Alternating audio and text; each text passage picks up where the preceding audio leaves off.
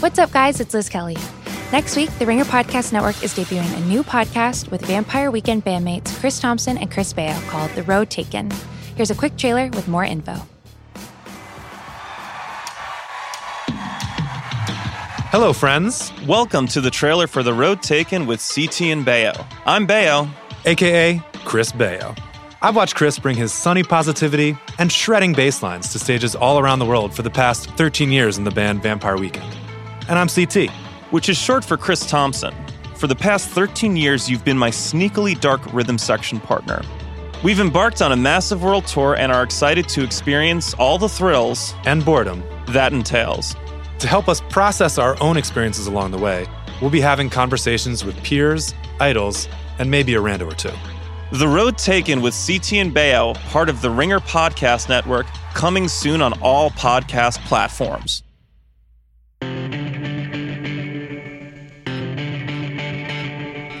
Welcome to the Ringer NFL Show. I'm Robert Mays, joined as always by Kevin Clark. Kevin, how you doing, buddy?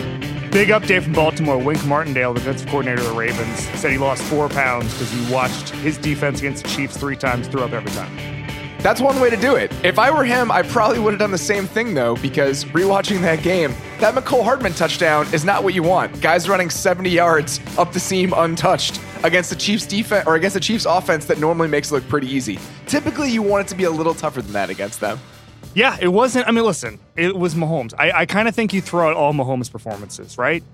Yeah, I think so, but I mean, there are some moments in there where you want to be a little bit Oh better. no, I, I I'm aware of this. Like the Demarcus Robinson one, what are you going to do about that? Right. I mean, that's there's nothing you can do. But there's still moments where it's like, all right, maybe we want to make the bar a little bit higher for this guy, considering Yeah. what he does against good teams. Here's the thing about Mahomes, right? There is no defense for a perfectly thrown pass. And the problem is that you marry those schemes with those perfectly thrown passes, and there's just going to be four or five things a game you just can't do anything about. So if you make mistakes on top of that, that's when you're really, really screwed. We're going to talk more about the Ravens later today when we get into our biggest three games of the week. We're going to start things off, though, by talking about some of the teams that are unintentionally tanking so far this season. Let's start with Washington, who, uh, let's start with the Redskins, whose coach announced earlier this week that they are going to go with Case Keenum as their quarterback. It's not time for D- Dwayne Haskins quite yet. So you tweeted on Monday night during that objectively awful Redskins performance in the first half that the difference between Washington and Miami is that Washington isn't trying to do this, which is true. So right now, just kind of taking stock of where this franchise is. uh, Is there just a blueprint for where they go from here? Does this end with Jay Gruden getting fired, them starting with Dwayne Haskins next season? Are there any answers here for them? You know, it's interesting to me because someone recirculated a piece from a couple of years ago in which the Redskins got embarrassed on Monday night and the Daniel Snyder kind of panicked and went out and did whatever it took to get Mike Shanahan. And one of the things I think is interesting and instructive for the Redskins here is they seem to always go after they default to getting the biggest name possible or trying to get the biggest name possible. That's how you end up with Steve Spurrier. That's how you end up with some of their free agent additions, especially early on. Um, that has kept happening. They have Josh Norman because he was the big fish. They really like, and Daniel Snyder really likes big names. Jay Gruden is not that, even though his last name is that. Uh, it's a little bit different. So, is there a scenario in which they've hit rock bottom and and and Daniel Snyder goes out and says, "We're going to go get a Lincoln Riley. We're going to go get somebody like that and just throw them all the cash"? Maybe I don't know. Um, I think that a lot of it depends. Look, this goes back to Dwayne Haskins. Is he ready to play? Uh, Jay Gruden th- thinks thinks not. But if he comes in and has a Daniel Jones, and I can't believe I'm saying that, a Daniel Jones like breakout, then maybe Jay Gruden gets to be the guy for next year. I don't know. This seems like rock bottom to me. But to be totally honest with you, I've probably said that about Washington a handful of times, and it's gotten worse. The problem with Washington is that even if they replace their coach with whoever it is, I don't think it's going to be Lincoln Riley, but if it's a really good option, the best possible option, Mhm. you still have the same owner and you probably are still going to have the same GM. I mean, these problems run so deep for them. The way they've constructed this team is terrible. I mean, just the way that it's that has been for a decade. And they make the wrong decisions for the wrong reasons. And it's left them with a roster that just isn't good. There just isn't any talent on this team. Josh Norman isn't playing well, so even your expensive players have been bad. Josh Norman is like remarkably bad. So like something is wrong. There's just nothing going for them. I mean, Terry McLaurin's been awesome. That's like the only yeah. thing that's good about this team is that their one rookie receiver has been excellent. But every other big time move they've made over the last couple seasons has not worked out to the degree that they would want. Landon Collins has been fine. He's a nice player. He's not playing to a $14 million level. So eh, it's just hard to find optimism with this team. Even if Haskins ends up being pretty good, and even if they find the right coach next year, I just have no faith on the, in the talent pipeline with this team because they make all the wrong decisions for all the wrong reasons consistently. So they play in three weeks the Miami Dolphins. And I think that's important. if they lose to the Dolphins, I mean, I listen, I got no incentive information on this particular thing. If they lose to the Dolphins, then my guess is Jay Gruden's tenure might end mid-season. Might end. He'd know, at, gone, right? 6 p.m. that day. Um, it almost reminds the Dolphins are now going to be kind of like you know the SEC schools where if you lose to them you get fired. Like in the old days, Mississippi State was like that. I'm sure there's one right now like that where you just like okay, well you lost to this team, you're out, you're gone, and that's kind of the Dolphins right now. If you lose the Dolphins right now, uh, unless you're you know unless you have some some Belichick like job security, eh, you're you're pretty much on your way. Um, so that's going to be that's to be a nice test in the same way we like to see Mahomes go against, you know, great defenses against Belichick's defense, whatever, against Wink Martindale's defense. The opposite is true with with the Redskins and the Dolphins. I want to see how these two teams and their plans match up because again, as I said, the Redskins are not meaning to be bad where the Dolphins are. So when they play, I'm really fascinated to see how those two things work themselves out. What do you think is the argument right now against playing Haskins? Do you think it's just such an abject disaster that you gain nothing by throwing him into this? Well, listen, Keenum was under pressure a lot. By the way, you know, yes, you, know, know. you know, you know who'd be great to have right now? Trent Williams. Yeah, that would be nice. You know what else would be great to have if you, in, in lieu of Trent Williams? A first round pick for Trent Williams. Either of those seems to work, and right now they've got nothing. They don't have the trade value for for Trent Williams. They don't have Trent Williams, so maybe they should sort that out at some point. Ereck Flowers is just on the team. We don't talk enough about that. I, I, trust me, I was talking a lot about it before the season started. It's awesome. The Trent Williams thing is so interesting because why wouldn't you, if you know you're bottoming out, just get the first round pick? Again, this is, I don't know, I don't agree with all the things the Dolphins are doing but I do think they at least understand and have some self awareness about where they are as a franchise. They dealt their left tackle, and it's working out the same way it would have worked out if he were on the team. And that's what's happening with Washington. If you're going to be terrible anyway, why not just get a first round pick for the guy? He's not playing. Yeah. You, it, it, just makes no sense. I think there's some confusion over whether or not a a first round pick has actually been offered. I think that there were some reports. There was that report a couple weeks ago that the Patriots offered a first round pick, which I think has been debunked. Um, and I think I, I I would imagine there's reason for Washington to leak that a first round pick has been offered, but I'm not totally sure. They also have very little leverage in this scenario. Right. It, it's a little bit different. I mean, the guy's not playing, so uh, it's it feels like if teams are probably calling and just saying, "Well, we know he's not going to play for you. We're not giving you a first round pick." But even if it's a second round pick, don't you think that's still worth yeah, it? Yes. The guy's contract is up after next season. His cap hit next year is $14.7 million. I just don't. It makes no sense. In a league where Laremy Laremy Tunsil in a fairly similar situation, obviously the ages are different, but as far and as the contract, I, no, no, but I'm saying as far Laremy Tunsil is getting expensive next year is what I'm saying. Yes, uh, yes. So so it's not even it's not apples to apples, but it's not like Laremy Tunsil is a rookie here. It's not like he's Minkah Fitzpatrick and, and you're just going to get him for three more years on a cheap deal.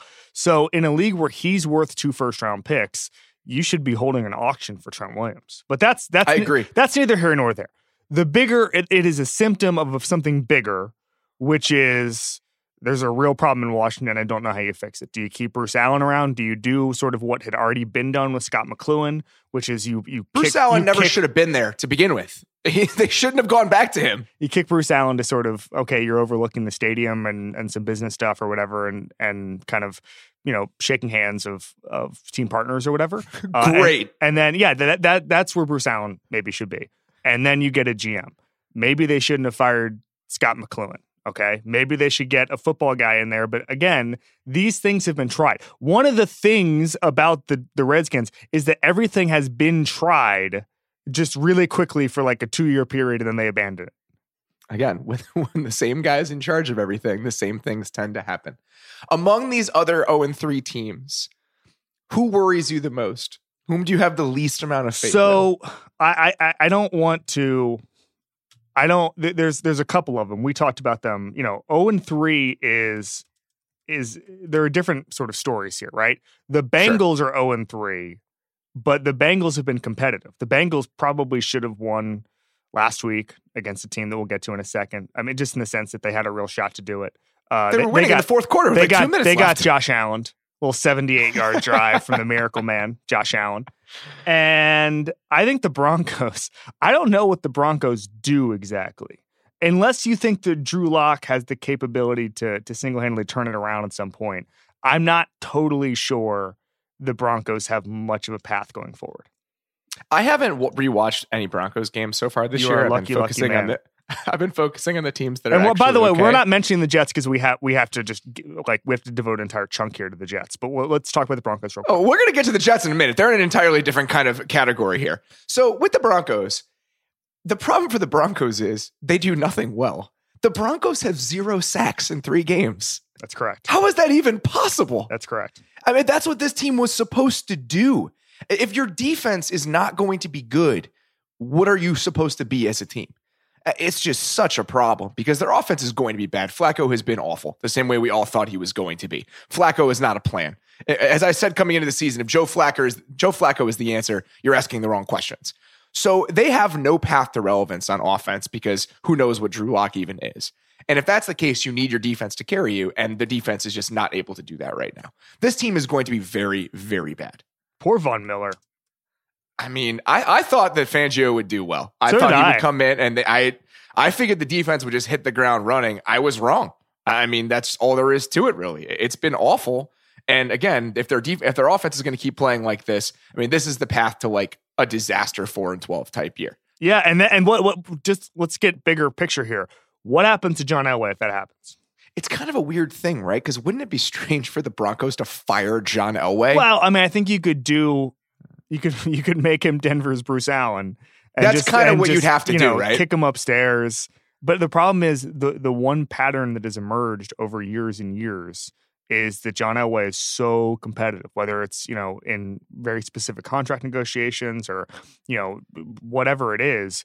He probably wouldn't want to take that role. So there might be you know there's obviously an ownership uh flux there whatever you want to call that so i, I don't know if it's still like, the same like family power though, vacuum still yeah no no no but we don't that family still has a history with John I, Elway. No, no, no. I understand that. What I'm saying, as far as like bi- making big decisions, is hard to do right Sure. now. Um, Yes. So I, he, might- they might just ride it out with him. So let's get to one more The team be- before we get. D- just to be clear on John Elway, the best thing he ever did was identify Peyton Manning as a good quarterback.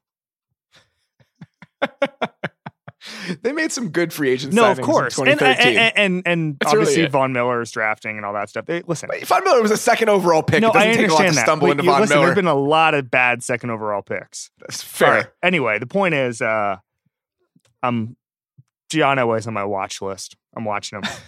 good, good job, buddy. You're really, really quick on the uptake here. All right. I, before we get to the Jets, I want to talk about the Steelers briefly. The Steelers were in this game against San Francisco last week, so I think that the final score kind of hides how bad they actually were. Mhm. The 49ers turned the ball over five times and won. the Steelers defense is still bad. They still have no idea what they're doing. The amount of times where they're lining up a linebacker on a slot receiver, whether that slot receiver is George Kittle or whoever, it doesn't matter. It's not the right matchup, and teams are smoking them with it. And Mason Rudolph was bad. Uh, Outside of three completions, they did absolutely nothing. I know those three completions count, but you kind of want a little bit more consistency with your passing game. And there was really nothing going outside of the one long completion to Juju and then the touchdown to Diontae Thompson. I mean, they had nothing going down the field whatsoever. Mason Rudolph's average completion in that game traveled 2.3 yards in the air. Is that bad? That's not Ah, good. mm. Wow. Yeah, it's um I've been thinking about it more and more, and I was. We both were kind of stunned at the Minkah Fitzpatrick trade when it happened, and I still stand by my original take, which is they're just not bad enough for that pick to be third, fifth, seventh overall, whatever it is. It'll probably be in the twelve to but maybe 15 they range. are. Maybe, but I'm just saying that's a disaster. I think they should have just when Roethlisberger goes down. I think you just stand pat and say, "We'll take the first round pick. We'll rebuild." I don't know. Kevin Colbert's going year to year on his contract now, um, which is something he asked for. I was at a press conference a couple of weeks ago where he talked about that. Um, I just don't know. I just don't know what the plan is going forward. I, I'm I am going to default to trusting the Steelers in this regard because they have, you know, look, they've been competing basically every year for for most of our adult lives um, since we were. The, the Steelers have not actually been all that bad since you and I started watching football, right?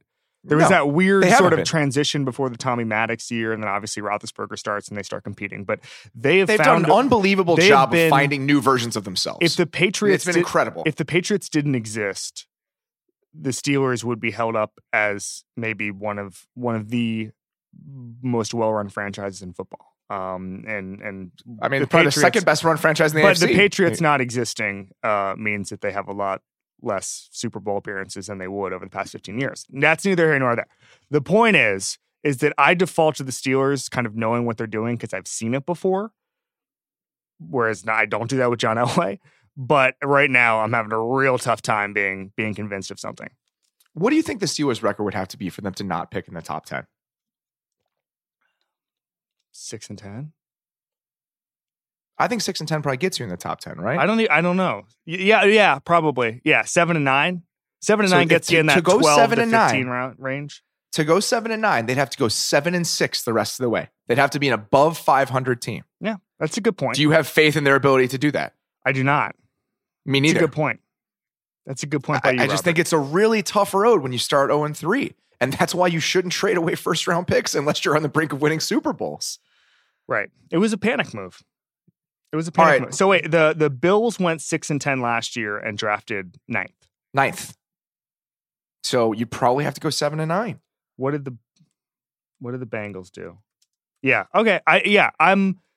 I don't know. I think I still think there's roster talent. I think they'll get a little bit better, but I'm I'm with you. It it doesn't it doesn't look good, folks. They're certainly not going to be good this year.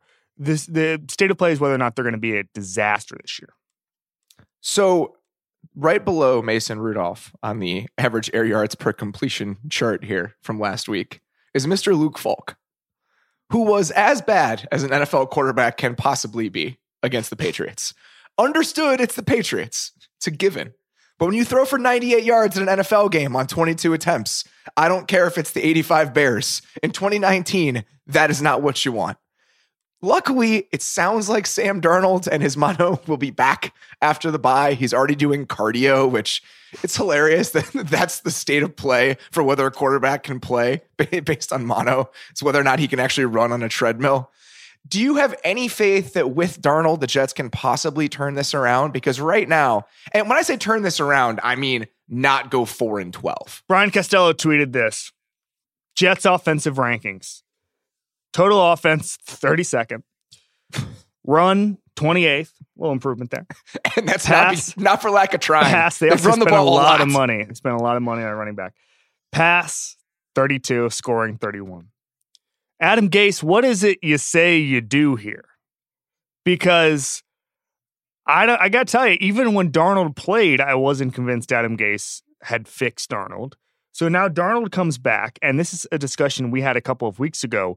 Do this, does the Jets ownership see this as a mulligan year for Adam Gase because Darnold is out with mono, or do they say, you know what, this He's is kind going to miss one game, Yeah, I mean, two games. He's two to miss two games. Uh, yeah, I uh, listen. I'm hope that's that's the hope, but you know, Manish Mehta, who sort of came out very strongly against Gase this week um, and has soured on him along the process, which a lot of Jets writers have. And the, one of the things is there are a lot of Jets fans who are like, well, there's a disconnect between how the Gase hire was perceived eight months ago and how it's perceived now. I think one of the biggest things you have to remember is that Adam Gase pulled a power play here. Like he took over the franchise in the interim. And so things For like have- a week. for like a week. Well, right, but I mean, he's still you know, the I think there is a connection there with Joe Douglas, and I understand it all. And there's an agent thing, um, you know, sort of up high. But what I'll say is that right now, Adam Gase, or sorry, uh, Manish tweeted this. Adam Gase's last six games as coach, 0 6, outscored 170 to 74. Last win, December 9th, week 14, which was the Miami Miracle. At some point, I don't know, man. I don't know. If I'm the if I'm the Jets, I'm I'm thinking about it. If this If doesn't I'm get building- better, if they go to one and fifteen and this doesn't get better, and Sam Darnold looks like crap, I'm thinking about it. I'm thinking about it too. I, I feel like you have to think about it just based on how much money you spent and what your timeline is with a quarterback that's going to be on the third year of his rookie deal next season. If I'm building the case for the Jets getting better, here's where it starts. They played the Buffalo Bills in week one, who have an excellent, excellent defense, one of the best defenses in the league. In week two, they're starting their backup quarterback. He breaks his leg in, I think, the first quarter, correct? Mhm. You bring in Luke Falk. You have to play Luke Falk for pretty much two games. And now you get your starting quarterback in the fold again. Maybe they'll be okay. Because even if Darnold didn't look good, and even if the offense looked bad in week one, you're playing Buffalo, and a lot of offenses are going to look bad against Buffalo. So maybe there's a path back here, but I think the road is pretty difficult.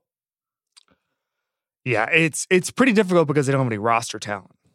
Yeah, And and, that's a they're problem when you've spent all like your this money. isn't this isn't I, I I know it's a little bit different, but like the Steelers do have some really good players on both sides of the ball, whether that's Juju, whether that's Cam Heyward, you know, even TJ Watt. Stephon Tuitt's playing Stephon awesome. Tuitt's Yeah. playing well. I mean, it's not like they are the Dolphins here, right? The Jets, I just look around and I just don't see a lot of roster talent. I do, th- I do Jamal Adams is good. I- Jamal Adams is good. He's canceled his, his weekly radio show, so that's that's out. Um, he, I think I still believe in the right system. Le'Veon Bell can be good. I still think that that the young players can be good. Your Quinnen Williams can be good. Um, but I'm not, I'm not seeing it. You know, if I'm thinking, if I'm Joe Douglas here, he came from Philly. Before that, he was in Baltimore. Is there a guy, in your opinion, you'd like to see in New York if this is if this is actually one and done?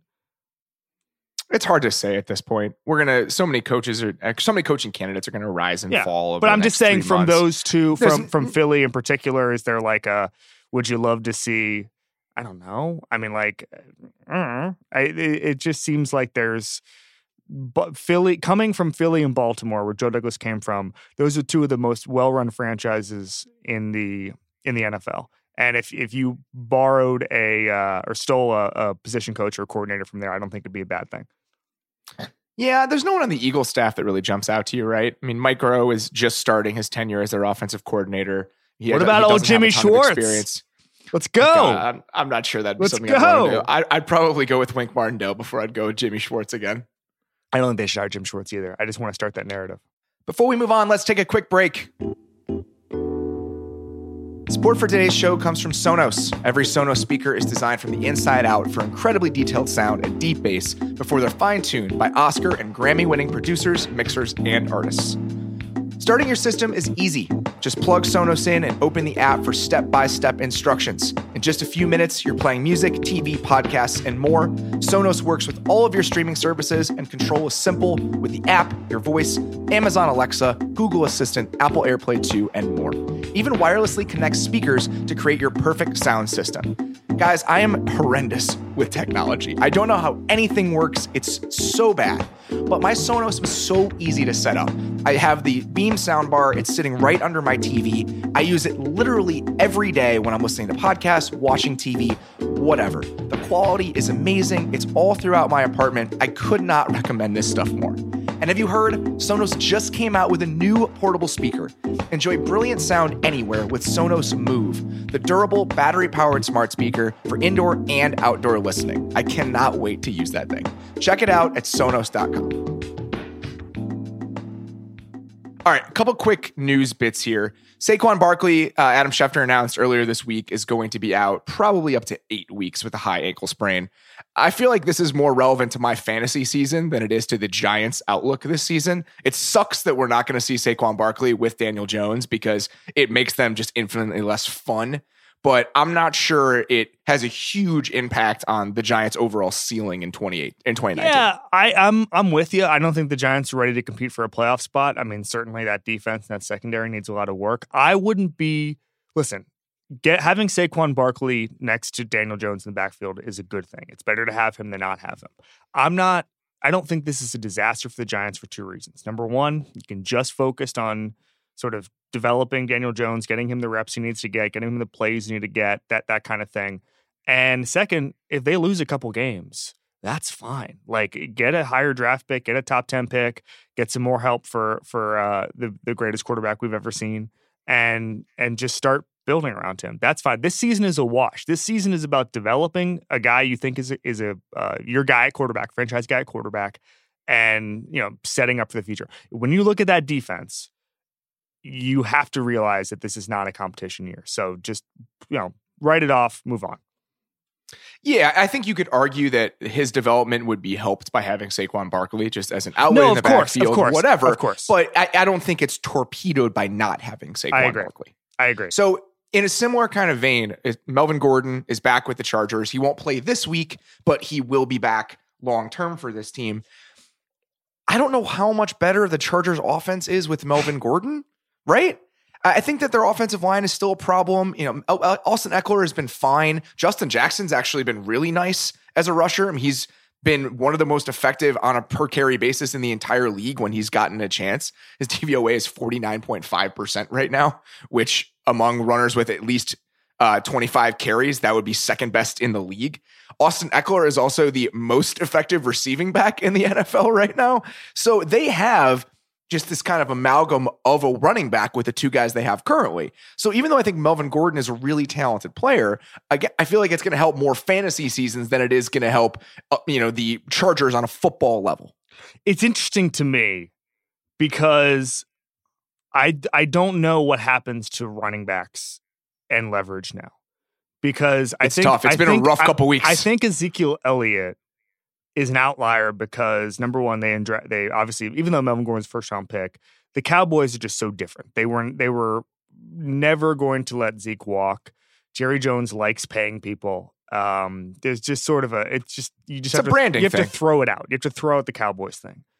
But if you're a running back, otherwise, Le'Veon Bell give up a year of his career and will never get that $15 million back when he didn't play on the franchise tag. That will never happen. Um, you know, he would have gotten the same deal if he had played than if he hadn't played. It's a a wash, and or not a wash. He lost, he's down 15 million, and you just start to think about someone like Melvin Gordon who tried to have leverage, but the Chargers just said no.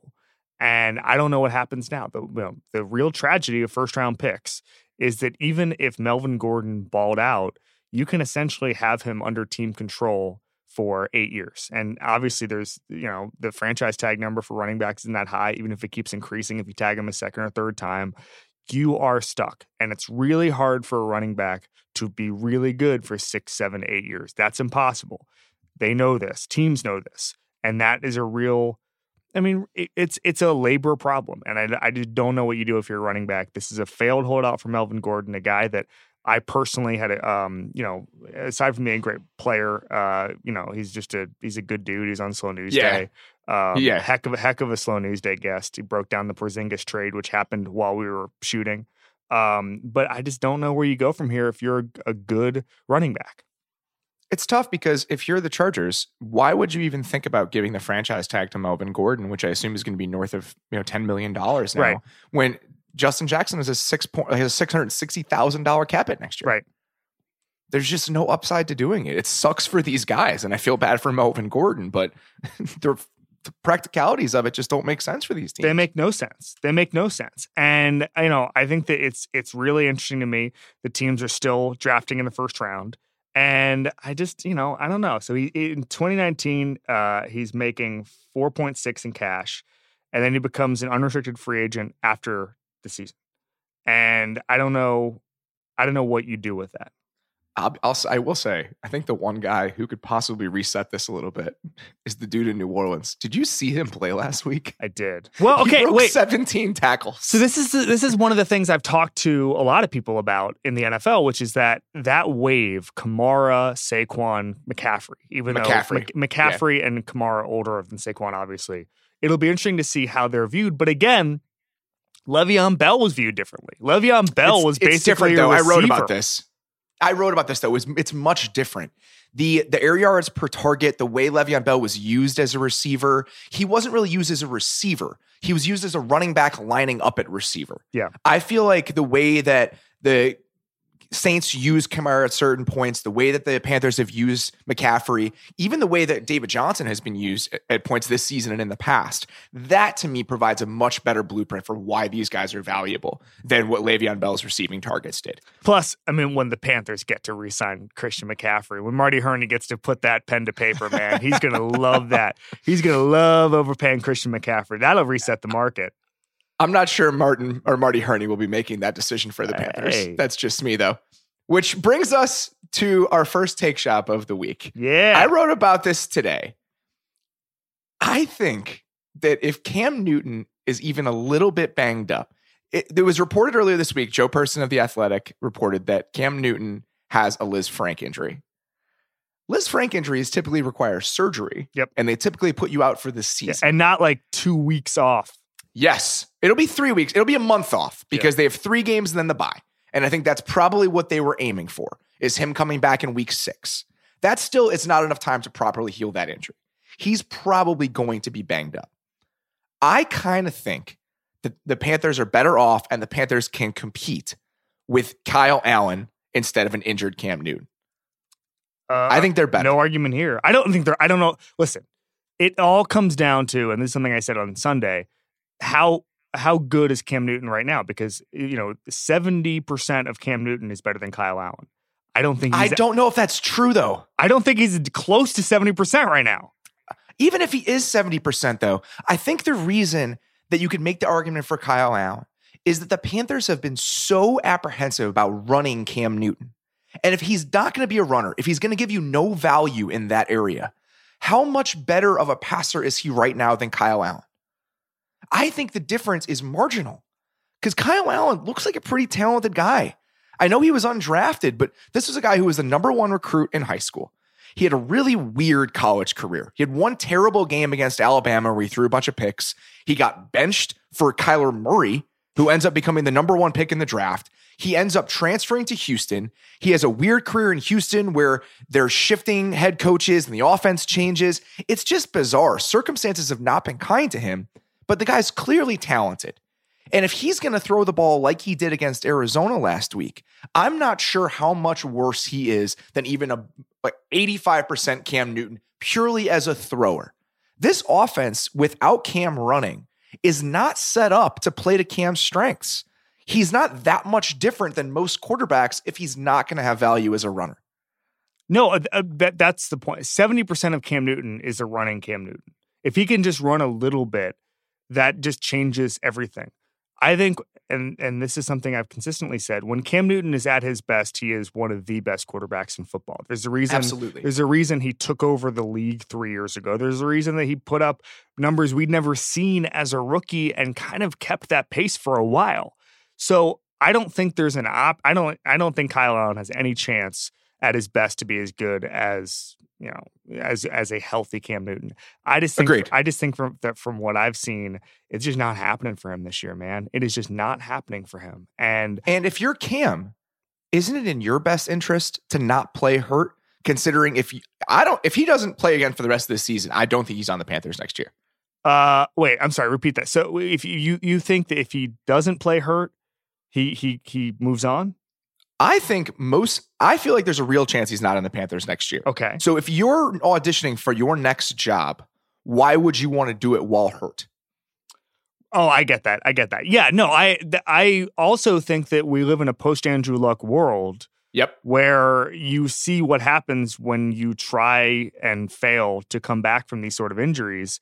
I mean, listen, the other part of it is that guys like playing football. I mean, uh, this is something Russillo and I talked about this a couple months ago, but we always sit around and um, we always sit around and say, oh, this person should this, this person this. What if Cam Newton just really wants to play football because he likes it? Sure. Do you know what I'm saying? There's part of that. That's part of the listen, the playing hurt thing is really, really important because I think a lot of coaches probably force guys to play. And, you know, if you're at the bottom of the roster, it's really important. But a lot of the times, guys who quote unquote play hurt, it's because they want to. And it's really, mm-hmm. really strange. We can't put ourselves in that mindset. Um, you know, there's a ton of guys who hide in. I've talked to guys, they hide injuries because they don't want the team to know. I mean, it is a crazy, crazy thing. I'm not saying anything about Cam Newton except to say that it's possible that we're sitting here saying maybe he should shut it down, whatever. He might just want to play football, even if he's 60% of what he is. That that's in a weird way, that's actually what happened to Andrew Luck, is he just really wanted to be out there, even with the freaking lacerated kidney. But Andrew Luck didn't have much to consider in terms of needing a new contract, stuff like that. I think there's probably someone in Cam's ear that's trying to tell him this is about more than the 2019 season, and he has to understand that. And it's about way more than the 2019 season if this Kyle Allen thing goes poorly and they have nothing to play for. Yeah, I don't know what they do. I mean, it, it's so murky because it just comes down to what what they can what what Cam can look like. Because I don't know. I think you just there's no way for us to know how hurt he is. And so it's hard to project what November looks like for them. Yeah, it's impossible. That's why I laid out five possible scenarios today because I don't think it's responsible to try to figure out one because there's absolutely no way to know. And I, I just want to be very clear about something. When I say that Cam as a passer and Kyle Allen as a passer, the difference is marginal. I mean, this version of Cam. And I also mean that without being able to run, he's no longer Cam Newton. At his best, he's a really good thrower, but he's not the player we've come to know if he's just a thrower. I think that's important to distinguish. I don't want to say that Cam Newton is not a pocket passer like right. others have in the past because that's nonsense. Right. Before we move on, let's take another quick break. The best part about kicking back to watch the game is enjoying a spread of your favorite treats. Take your game day treats to the next level with the new M&M's hazelnut chocolate spread candies. Guaranteed to deliver a delicious combo of hazelnut spread and milk chocolate in every bite-sized piece. M&M's hazelnut spread is going where no hazelnut spread has gone before, right inside M&M's chocolate candies. If you love M&M's chocolate candies and you love hazelnut spread, just wait until you try these together for the first time. They've added delicious hazelnut spread to the center of smooth M&M's milk chocolate and crunchy candy shell. Enjoy them on their own or use them to dress up your favorite treats. Just imagine them baked into cookies or sprinkled on top of your favorite go-to ice cream flavor. I recently snuck some of these into the movies and mixed it in with my popcorn. I could not recommend that more. I love hazelnut. I love chocolate. The fact that it's in M&M's now is just more than I could have ever hoped for. Go hazelnutty and try the new M&M's hazelnut spread chocolate candies today. Do you know that socks are the number one most requested clothing item in homeless shelters? Bombas is on a mission to change that. They created the most comfortable socks in the history of feet, and for every pair of socks purchased, Bombas donates a pair to someone in need. In fact, Bombas has donated over 20 million pairs and counting. Designed with special comfort innovations, colors, patterns, lengths, and styles, Bombas are perfect for the whole family. They're made from super soft natural cotton, and every pair is designed with arch support, a seamless toe, and a cushioned footbed that's supportive but not too thick. Their new merino wool socks are designed to be breathable, dry, and never itchy with just the right amount of thickness. Get your hands on a pair of Bombas socks and your feet will thank you. Save 20% on your first purchase when you shop at bombas.com slash ringer NFL. That's bombas.com slash ringer NFL to save 20%. bombas.com slash ringer NFL. All right, let's get to yours. Well, we're going to get to this twice, and it's important that we spend a lot of time on it because I'm really excited about this game. Josh Allen is good enough for the Bills to make the playoffs. And we're about to see how good that is when he plays Bill Belichick. I don't think that they're contenders for the AFC East here, but Josh Allen is fine. And that's a good thing. When I set my expectations this week, excuse me, for this year for the Bills, I said that basically that team around Josh Allen is really good, and it comes down to Josh Allen and whether or not he's an absolute disaster. He's been fine. Completion percentage over 60% in each of his three games. Which which is a which I, is I a love that that's real the bar. well no I mean really we all dunked on his accuracy and listen he still throws some crazy throws let's not get let's let's not get too far ahead of ourselves Yes, he has so we need to not, he has not over, overnight become Patrick Mahomes here but I think when you combine that defense, when you combine just a basic competence, he still has, you know, as many interceptions as, as touchdowns here, but he's fine. And that's okay. There was an amazing stat. Do you know who hold, who has won the most games in Buffalo since 2001? Robert Mays? Which quarterback? Is it really Josh Allen? It's no, no, it's Tom Brady. Oh, well, oh, yes, I did. I knew that. Tom was like, Brady that can't, it can't be Josh Allen. Tom Brady has 15 wins. Drew Bledsoe has 14. Tyrod Taylor has 14. It's not Josh Allen. But How what I'm Josh saying Allen is, have? is that Uh, I I don't know, six or seven. I don't know. How many did they win last year? Uh, Oh, you mean in the city of Buffalo? in the city of Buffalo. Oh, yeah, yeah, okay, yeah, yeah, yeah, yeah, yeah, yeah. Okay, So, but anyway, that makes sense. the the point being, the point being that you know there isn't a high bar to clear to be a competent quarterback in Buffalo, and I think Josh Allen has cleared it, and I think that they have with their piece. And we're going to get into this game in a second. I think that there's there's there's two things to consider here. Josh Allen is good. Daniel Jones might be good, and now we all have to delete our Twitter accounts. So let's get to the Patriots. but good, good because being good being relative here. He's still not a top ten quarterback. Uh, he's not anything close to a not. top ten If you redraft, he's probably. I I don't want to even project it, but he's not a top ten quarterback. But he is he is basically a better version of what Blake Bortles was in Jacksonville a couple of years ago. And the one issue I see is that that defense, even though it's really good, is not as good as that Jacksonville defense. So they're not going to be that type of contenders this year in 2019. So let's talk about kind of the Bills' ceiling and as it relates to them playing the Patriots this week. I agree with you to a certain degree. I feel like the version of this offense with Josh Allen playing the way he is right now is fun, has some capabilities for some big plays, and coupled with a defense that I think will probably finish in the top five by DVOA, maybe in the top three. They're that good. There is a 10 and 6 path to the playoffs.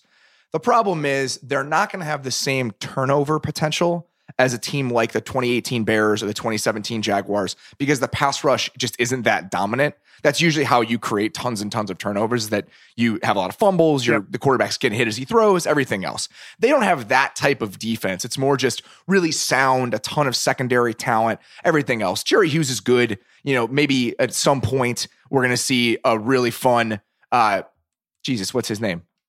Ed Oliver. Yep. But they just they don't have that guy. They they really don't. So I think that their ceiling is much lower, and in that case, the offense has to be better. I went back and watched the Bengals game today.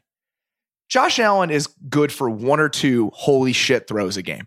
He had that one running to the right where it was just a bullet down the sideline on the move that was perfectly placed, and it's like, oh my god, like what, that is an Aaron Rodgers from 2014 esque throw or a Mahomes from right now type of throw. It was amazing. But he also has five or six plays where you're like, what the hell is he possibly doing? Either throwing it 10 feet over a guy's head. I mean, he missed John Brown wide open for a touchdown down the field, or bailing back 15 yards deep in the pocket and getting an intentional grounding and throwing a horrendous interception with the game still in the balance. He also got lucky to throw, not throw another interception on a deep pass. William Jackson made an amazing play, but Josh Allen is not a good quarterback yet. Is he good enough for a couple scattered plays a game combined with that defense for this team to be relevant in the playoff race? I think the answer to that is yes. But I also think the same way Blake Bortles, the same way Mitch Trubisky were quarterbacks that would probably end up sabotaging your playoff hopes if you get there. Josh Allen is most likely still in that category 15 games into his NFL career. Right. However so many I, he started. I agree with everything you're saying. And I think that the, the Bills have done a really good job maximizing what's around him right now, whether that's through free agency or the draft. The defense. I get- love how they built this team. agree. We'll get to the defense uh, when we start previewing the game in a second. But I think that at this point, he's the best Josh Allen he could be. I think that we both thought there was a real chance that it was going to be just an absolute disaster. I mean, Yeah. like, like worst quarterback in the league kind of thing. Okay, I really did think that was the chance uh, two years ago when they drafted him. But It's not a, close to there's that. a basic competence there that I have been pleasantly surprised by that I think gives the Bills a chance to compete for a playoff spot. Yeah, I, I've been surprised by him. And I also just think he's fun to watch. He's a really entertaining player because there's a lot of stuff he can do where it really does kind of make you sit up in your chair. But there are other things that make you just want to put your head in your hands. So it's an up and down experience right now, but it's a roller coaster that I find is worth riding pretty much all of the time. This is a team I'm going to have an, I'm going to enjoy watching this season because of what he can do on scattered plays and because of what the defense is. Let's talk about kind of how they've built both the offense and the defense a little bit and how they could possibly compete with the Patriots as a result. Even it's this Sunday or, you know, throughout the rest of the season. we're previewing that game now. Here we go. Yes. So I I love what they've done on the offensive line. And I think that it's going to be Mitch a huge Morse. thing. Yep. Yeah, the Mitch Morse signing, just kind of throwing a bunch of outside of Morse low end resources at the problem. It's not a great unit right now, but it's a really it's a competent unit. And I think that's a big thing. I think they're fifth in rushing DVOA so far. They have a really well designed run game. They have a ton of misdirection plays. They have little pitches uh, back to that uh, the little speedy wide receiver they have, whose name I cannot remember, number 19, McKenzie. Yep. They do a lot of stuff like that where they're getting cheap yards. It's an offense that knows what it has to be. And they face a huge test this weekend. I think they're going to struggle against a Patriots defense that's been incredible so far, but I do think the construction of this offense is smarter than I thought it had to be coming into the year. Micah Hyde is good. Jerry He's Hughes, awesome. Tre'Davious White, who we've obviously he's been good since he came into the league. Lorenzo Alexander still giving, still kind of giving them something, even as it is advanced age. I remember, remember he was leading the NFL in sacks for like a long time, three years ago under Rex Ryan. Everybody's like, "Lorenzo can't last." He's still a decent player, and I've been surprised by that. Um, Gives them something is the correct way to frame that. I think that's exactly right. yeah, I mean, uh, he's not He gives them something. he's not Von Miller, but like he's he's a competent player. There's competence all around Buffalo, and that you can't really say that a for the teams in Buffalo in the past, and b you you know around the league there's a lot of incompetence. So again, I've been impressed by the way they've built this team. I don't think that they're going to beat the Patriots this weekend. Um, I think it's going to be a little closer than we think, um, but I just think that they are you know a couple of notches below uh, a really really good New England team now. Uh, there was an oral history I saw today of that 2011 game. Remember that one in Buffalo? Which game was that? The the there was a game where Buffalo won. Fred Jackson was went off, I believe. oh, okay. All right. Yeah, yeah, yeah. Um, listen, one of the things that we forget about Buffalo is, and maybe we shouldn't, but how wild that stadium can get, and when you know there, whether or not you want to believe in home field advantage in 2019 is sort of immaterial to this. I I, I still think that it's it can be important, even though um, statistically sometimes it, it doesn't bear out. But I think a roaring Buffalo crowd with a team they really like. I mean, Buffalo fans are in on this team, man. If they get on the Patriots early, this could be one of the most fun games of the season. yeah, I completely agree. Are you worried at all about how the Patriots offensive line, while banged up, both now and in the future, is going to hold up against a defense like the Bills? Um, well, first of all, I, I, I am completely confident in Dante Scarnecchia, maybe more than anybody in the league, except for Bill Fair. Belichick, and they happen to be on the same sideline. So I'm okay with that. I'm all set there. Uh, yeah, I think there's there's going to be some concern if Brady has a face uh, has a hand in his face the entire game. That that could be a problem. But I just man, I just think that the I think the Patriots are really freaking good. I think they're a 14 and 2, 15 and 1 type team. And I think that there's there's not a lot they can do. I think the defense will have a really good game plan against um again then that secondary will, will be able to do to Josh Allen what other teams had not. I mean, he had, I think he had two interceptions in the first week of the season, but I think Josh Allen actually might have a bad game on Sunday because of what the Patriots secondary looks like, plus, you know, just the Just general defense, just their general game plan. Is this the best Patriots defense since like 2001, or is this the best Patriots defense of the Bill Belichick era? I think it might be. I don't know. I'd have to go look back. I mean, obviously, man, some of those early teams were unbelievably good on defense. Remember, I remember uh, looking back at the archive when they won their first Super Bowl, and there were so many. It was so funny to read. I think Bob Ryan had a column where Tom Brady was like, he paper cuts you to death. He's a game manager. Like, remember, those early teams won a lot of games based on defense. So I still think that the sort of Tedy Bruschi glory years are the gold standard, but from what we're seeing right now, this is a damn good defense. The 2003 Patriots finished second in defensive DVOA. Other than that, they've never finished in the top five in, under under Belichick, or those early those early teams at least did not. Right. They never did. I this team is number one in rushing and number one in pass defense. It's early, but I honestly think that this might be the best defense they've ever had under Belichick. I agree. It's only Jamie, been three weeks. Jamie Collins, next guy on the reclamation conveyor Oh, belt. That's Could you imagine being a Browns fan and just being like, really? Speaking of, let's get to the Browns against the Ravens. How worried are we about the Browns? Jeez. Um, I, I am of two minds here because I predicted that this was going to happen, but I'm also slightly panicked. Does that make sense? Like I was like, oh, they're going to start slow because they have new faces, new head coach, all this stuff, but then they'll be fine. And now we're here, and it's exactly what I thought it was going to look like. And I'm I'm worried that we're everything's not going to be fine.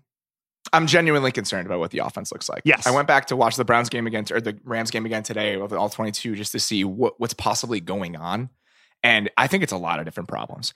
I feel like the play calling is stagnant. I think that they're really boring in terms of formational stuff, motions, everything else. They're putting a lot of pressure on the receivers just to get open. It also is one of those things where it's there's a lot of deep, slow developing routes. I think that's part of why Baker's holding onto the ball. But I also think he's not letting the ball go when guys are actually open. I think he wants everything all the time. He has a passer rating of 48 on plays where he holds the ball for at least two and a half seconds. On, on, Sunday, he had a passer rating of 0.0 when he was outside the tackle box. It's really bad. And they just have not found any sort of rhythm. And I think they're going to continue to struggle against Baltimore because one of the things that defenses have been doing is they've been doing a lot of late adjusting. Mm-hmm. The Rams didn't as much, but the first couple weeks, that's what teams are doing against them. And there are few defensive coordinators in the NFL that do a better job at giving quarterbacks problems than Wink Martindale. And I think the same thing is going to happen for Baker on Sunday. I mean, it just, I can't see a route to where this gets better because their schedule is absolutely brutal. And it just seems like they have no answers right now. Listen, they still have a lot of roster talent. So if I were to guess, I think there'll be more fine than not fine if he ran the Doctor Strange 14 million simulation thing here. I think that there's there's a lot more scenarios in which they they turn this around and win 10 games. But yeah, man, right now, this is this is not a good football team. This is not a good football team. They've got the Ravens, the 49ers, the Seahawks, the Patriots. Uh-oh. Yeah. Uh-oh. It's, it's, it's bad. I I have a ton of faith in their roster talent. I just have very little faith in their plan offensively. Defensively, I think they'll be okay, and I honestly think they'll be okay on Sunday. You know, we saw what happened. Obviously, the Ravens were not nearly as good on offense against the Chiefs last week as they were in the first two games of the season. I think the Chiefs are really comfortable playing a lot of two deep safeties, which against the Ravens is not. It's kind of counterintuitive. And that's why they've been able to push the ball down the field so much is that teams are so worried about what they're going to do running the ball. And I think the smart defensive coordinators are going to understand let's make them run the ball. Let's make them line up and get six yards a pop rather than Marquise Brown beating us for 60 yard touchdowns. And I think that's a game plan that other coordinators will follow. They're going to flood the defensive backfield and make Lamar Jackson pick them apart with precision throws in their intermediate areas of the field. And I we'll see if he can do that over the long run. I have faith that it can happen, but I do think it's a solid blueprint against this team. Yep, I agree. Uh, Cowboys, Saints, real quick. Yeah, I, I, mean, I just think that Teddy Bridgewater was much worse than the box score indicates last week. Yeah, I mean, yep. I, he threw for 177 yards. That's a problem in of itself. But we talked about how Mason Rudolph's average completion was 2.3 yards down the field. Teddy Bridgewater's was 1.8. Yeah. All they did was throw the ball in the flat to Alvin Kamara. And I, I think that's a hey, that's not a plan, bad strategy. But I think that's a good plan. But I also don't think it's sustainable over the hey, long run. How much does Sean Payton's five year contract just kill the constant Payton to Dallas rumors? I know. I'm the contract extension those. is tough for that. I'm gonna they're, they're miss really those. Well, why does it, we're probably kind of off that if the Cowboys keep playing like this, man? Jason Garrett five year extension. I mean, they have been fantastic. I think a little slow going in the in the early parts of that game against Miami, but I have no complaints about what this offense has looked like. Somebody recently or put out this week that uh they are the on second and long, they're running the ball the third least in the league, which is just like, what is happening? What are the Dallas Cowboys right now? This is crazy. I- am loving it. I-, I just think that Dak has been phenomenal. I think the Saints defense has been bad so far this year. I mean, they've been one of the worst defenses in the league. I feel like even in New Orleans, this could be a boat race from the Cowboys. Mm, I think the Cowboys win close. I think they win, and I, I, think that there are more scenarios where they win big than the Saints win it all. Mm. All right. All right. Let's get to sneaky truth and and uh, me geeking out. I just want to talk about the Lions offense very briefly here. They frustrate me in a lot of ways in, in the same kind of manner I thought they would. Kerryon Johnson is running into heavy boxes on 46% of his runs, which is the second highest percentage in the league. So stop doing that. let's let's get let's get the first down heavy personnel runs out of here. But I also think that their passing offense has been shockingly fun. Matthew Stafford is averaging 11.4 yards uh, air yards per attempt, which is the third highest in the league. It's completely different than anything we've seen from him before. And I think this version of their offense is allowing us to see kind of the best version of him. He can use his arm, that he can push the ball down the field. Play action's been a huge part of that. They're using a ton more now than they ever have since he's been there, and I really like that. But there are also a lot of play designs that encourage him to push the ball. There was one against the Chargers where it was a third and 4 and they ran a they motioned CJ Anderson in the backfield to define that it was zone and they ran this cool little corner route to Marvin Jones for a 24-yard gain on third and 4. They're just encouraging him through design to be more aggressive. And with that arm, it's something that I've really enjoyed seeing. They're fifth in passing DVOA. I was, I've just never seen this version of them before. I was going to do the Lions defense, but I want to broaden it a bit because I was thinking about it this morning. The NFC North is the division we thought the AFC North was going to be. Just in terms of team just strength. in terms of team strength, just in terms of having three legitimate playoff contenders. Um, I mean, maybe four. I actually literally I did not mean I, I, did I did not mean to joke with you. I just left the Bears off, and I but the, I guess the answer is there's four, right?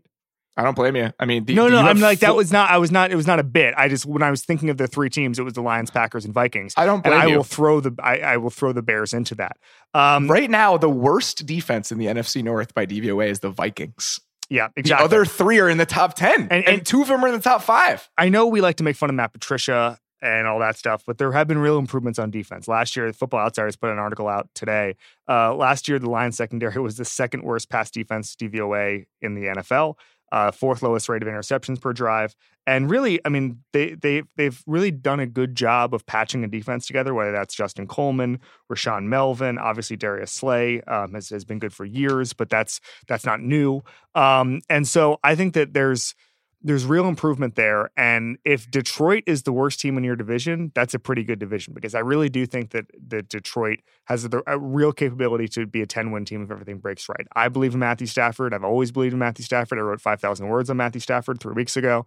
Um, but I think that there's I think there's a real strength there. And I think that when you get in those divisions, those types of four wide divisions, I think it really comes down to a lot of luck late in the season and and just injury luck, health luck. If everyone's got eight wins going into December, I think that there's um, you know it, it gets there's unless there's a 15 to one team, which I don't see among that group.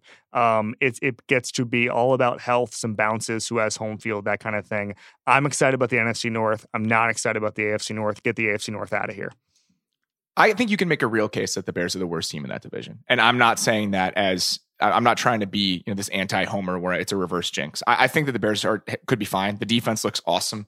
Mean, they're fantastic again on Monday night, but I think you can make that case uh, because I mean maybe the Vikings if you want to go that route just because Cousins has been so bad. But all of these teams look at least competent. I think it's driven by their defense, which takes us to the Thursday night football game tonight. The Packers have been phenomenal defensively. I cannot wait to watch them every week. And having this defense of a national showcase is really fun. You wrote about that this week. It's just such a bizarre experience to see an infrastructure and supporting cast at every level of this team where Aaron Rodgers doesn't have to be great. Yep.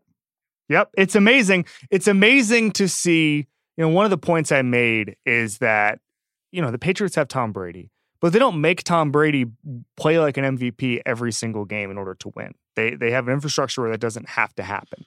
The Packers have done the inverse and said, "Okay, Aaron Rodgers, you're going to lead us in every game." That's because they've struggled on defense. Obviously, um, you know, there's some years they just don't have the receivers for him. Whatever it is, they have gone all in on an MVP quarterback by saying you have to be the MVP all the time. Now it's the opposite, and it's awesome. And I'm, I'm happy to see it. Happy to see Aaron Rodgers um, in an infrastructure. I think it's going to be a football tragedy that that kind of thing never really lined up effectively in the sense that he his peak as a player didn't line up with the supporting cast for as many years as it should have. But we're getting a little bit now. He's not what he once was, but they can still. I mean, they can compete if he comes around for anything at all. If he's if he's 85 percent of Aaron Rodgers, they can win. They can win the NFC. Yeah, especially with the defense playing this well. I, it's amazing how great the free agent signings have been for them so far. I mean, both of the Smiths have been awesome, and Kenny Clark is a star. That dude is amazing. I mean, he is a game changer in Jaire the middle. Alexander. Right now, Jaire Alexander's been great. Amos has been solid. The fact that Savage has been able to hit the ground running on the back end. Blake Martinez has vastly improved. I mean, just every single part of that defense has guys that can really make game changing plays for you. And I think it makes them really, really scary. Are you worried about the Eagles? If they lose this game in Lambeau, they're one and three. Yeah. And potentially in a division with a Dallas team that could be 4 0 at the end of the weekend. Yeah, I'm I'm worried. I mean, one and three is always at some point, and this is the, tr- the, the the case with the Browns as well, with those next four really hard games. At some point, it becomes nearly statistically impossible for you to come back from you know whether that's 0 and 4 in Cleveland's case. If you get to be 1 and 3, two things happen. Number 1, in a in a really competitive NFC, you just start to get, you know, you start to lose ground in the playoff race, but that's that's a little bit separate. Um, but especially with the Cowboys in that division who who might be running it up to to four wins this week. And then by the way, at some point you just are a 1 and 3 team. So I, I those two things really really worry me. I, I think that you know, they do again, the injuries, they do not have the depth we thought they were going to have. They do not have the stacked roster we thought they were going to have because of injuries, because of whatever. So, yes, I'm worried about the Eagles, but I definitely think they could win this game. Darby's going to be out. I think that their secondary has been worrisome over the first three weeks. I think that's been the weakest part of their team, most likely. And I think that they've really suffered without DeSean Jackson. He changes the complexion of the offense. We saw that in week one. We saw how they've missed him in the last two weeks. And against this defense, I think that's really going to hurt them. So, something to monitor going forward, but this is a team we both thought would go to the Super Bowl, and they have not been what we expected for the first three weeks of the year. And I think it's going to be tough sledding against a really good Green Bay team. I'm just glad Lambeau we Field. both picked him them to win, uh, make the Super Bowl. We're in this together. Uh, yeah, that's right. Solidarity, bud. All right, guys, that's all we got. We will be back on Sunday night with our typical week four recap. Until then, enjoy the games, enjoy the weekend, and thank you for listening to the Ringer NFL show on the Ringer Podcast Network. Thanks, guys.